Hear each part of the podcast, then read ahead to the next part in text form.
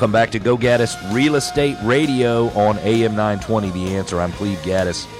Should you sell your home today or wait and put it on the market later? And what's happening with millennial home buyers? They say they're not buying homes. They are. But there are some specific reasons why they are challenged, why they are concerned, why they are confused in buying homes.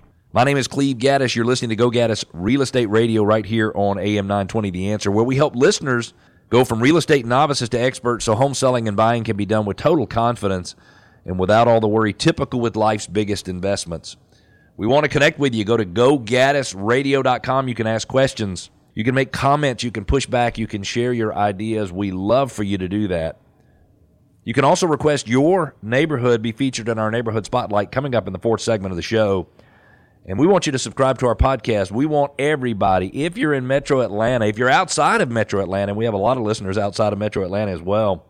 We want you to subscribe to our podcast. Go to gogaddisradio.com, G O G A D D I S radio.com. Click on podcast, and you can subscribe to a podcast on to our podcast on any major podcasting platform. What's the number one reason to sell your house today? I should ask also what's the number one reason that holds people back from selling their home. In fact, you know what? That's not a, a question that came in from a listener, but I'd say we address both of those in that segment. What's the one number one reason that's holding people back from putting their home on the market and moving forward with their plans in life? And that's because they don't know what step two looks like. They don't know where they're going to find their home and what the price will be. And if you will humor me, I want you to uh, consider the fact that if you have a home to sell and you want to sell a home and you're afraid to move forward because you don't know what step two is, I would like to suggest that you're worrying about something you do not need to worry about. Now, I'm not saying you don't really need to worry about fi- where you're going to find the home that you're going to live in, because you do need to worry about that. But what you need to worry about is whether or not, or be concerned with, is whether or not you have the amount of time you need to find that home. And today, and today only, it's never been this way before, sellers are in control of the entire negotiating process. So if, and just ask yourself this, if as a home seller I am in charge of the negotiation, meaning I get to drive more of the final negotiated terms with the buyer than the buyer does, in fact, you might get to drive all of them, then why would I be worried about being put in a position to do something that I don't want to do? When you think about it, it doesn't really make much sense. So the reality is, you could, as a home seller today, put your home on the market. You could find a buyer for your home and you could put it under contract contingent upon you finding your home. Meaning, I'll sell it to you, Mr. or Mrs. Buyer, as long as I find the home that is right for me and I can put it under contract within the next X number of months. You can have extended closings, closing in three or six months. You can also have possession of your home so you stay in your home a month or two after closing. Buyers are desperate because there's not enough inventory. We're going to talk about that in just a few minutes. But buyers are desperate and they'll gr- agree to almost anything provided they can get the financing or they've got the funds to put the deal together.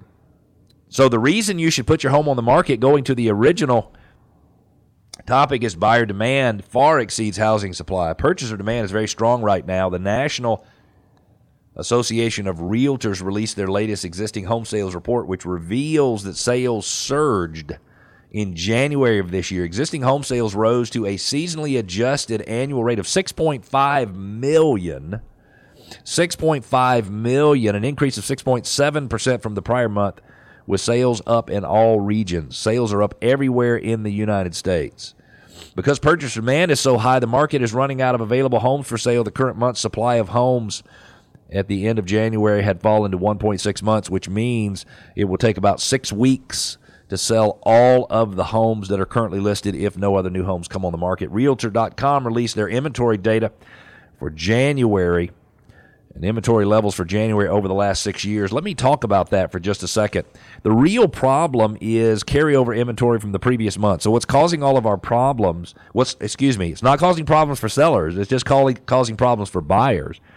Is that seventy nine percent, I believe, of homes that are listed are not still listed 30 days later. So they go under contract or go into escrow, depending upon where you are in the country, within a 30 day period. So listen to this. In 2019, January over January, there were 414,000 new listings in the United States in that month, but there were 786,000 listings carried over that were listed in December that rolled over into January because they were yet under contract. Now, listen to the stark difference in the numbers in January of 2022. January of 2022, 326,000 new listings, which means listings were down 90,000 over January of 2019. And I'm just using January of 2019 as an example. But here's the kicker. Instead of there being 786,000 listings carried over from January, like January of 2019, from December, in January of 22, there was 83,000. That's about 12%. So that means that the carryover listings dropped 88% from 2019 to 2022. So that is the problem. The problem is it's not that we don't have enough inventory because sales in most major metro areas went up significantly the number of unit sales last year so there are more inventory there is more inventory on the market there are just simply not enough homes for home buyers that are trying to buy so what does all this mean for a seller anyone thinking of putting their home on the market really shouldn't wait a seller will always be able to negotiate the best deal when demand is high and supply is limited which is exactly the situation we're in today. Later this year, year, inventory we expect will start to increase as many homeowners are waiting to put their home on the market in the spring and early summer. Also, newly built homes will become competition for your house if you're not careful. So don't wait for that increase in competition in your area. If you want to sell in 2022 and are ready to start the process, today is the day to list your home. How do you get started? Well, just call us. 770-497-0000. No obligation. We'll let you know all your options so you can move forward and you can feel like you're control, you're in control of the process. You can also go to gogaddisradio.com. G O G A D D I S radio.com. Are you a millennial wanting to enjoy the benefits of homeownership but finding it expensive, difficult, or maybe even a threat to your well being? Are you feeling deflated because homeownership seems out of reach? We've got a listener question from Anne Marie in Duluth. My three kids are considered millennials and have done well in their careers and in purchasing their homes before the pandemic. It seems like the housing market is the most competitive it has ever been, and I wonder if many in this generation will be able to take advantage of homeownership without taking some risks. The truth about millennials. This is from RIS Media. There are over 70 million millennials in the country born between 1981 and 1986. They are at a prime age for taking advantage of the housing market, but even though they are, they aren't. They aren't at the same percentages as prior generations. the reasons? Number one, housing costs have climbed higher and higher over the past few decades. Housing prices have increased 29% since 2000, but real incomes are only up about 1%. Number two, student loan debt is a problem. Millennials are much better educated than their parents and grandparents. These young adults have been obtaining bachelor's degrees at a higher and increasing rates, and the cost of education is staggering.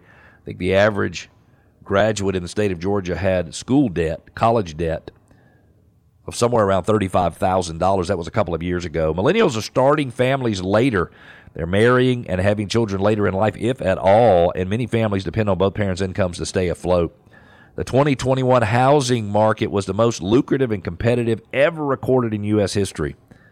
First time millennial homebuyers entered this explosive market easier to, uh, eager to own homes and to raise family. However, to afford home ownership in a competitive market, millennials are willing to take risks, including buying a home sight unseen. 90% of them say they would do that.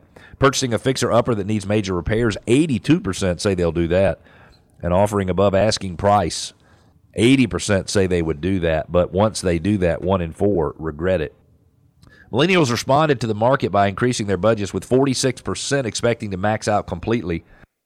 About a quarter of millennials who already own a home suggested their mortgage is too high. That's a shame. Here's some additional findings from a survey done by RIS Media. 90% of millennials would buy a house sight unseen a 10% increase from 2021. Nearly half of millennials expect to max out their budgets when buying a home. Man, I hope they can make more money and figure out how to make it work. 82% of millennials have more than $10,000 in savings, a 25% increase from last year, but one third plan to put down less than 20% on their home. As millennials spend less time at home, they want smaller homes. 1,700 square feet is what they want on average compared to 2,400 square feet a year ago. More than half of all millennials feel stressed or anxious about homeownership, with more than 40% fearing a potential housing market crash. I will tell you, those who are fearing a housing market crash, I don't think that fear is warranted because as long as supply significantly lags demand, meaning as long as there is more demand than there is supply, housing values will continue to run in the right direction. Nearly one third of millennials plan to live in their home for less than five years.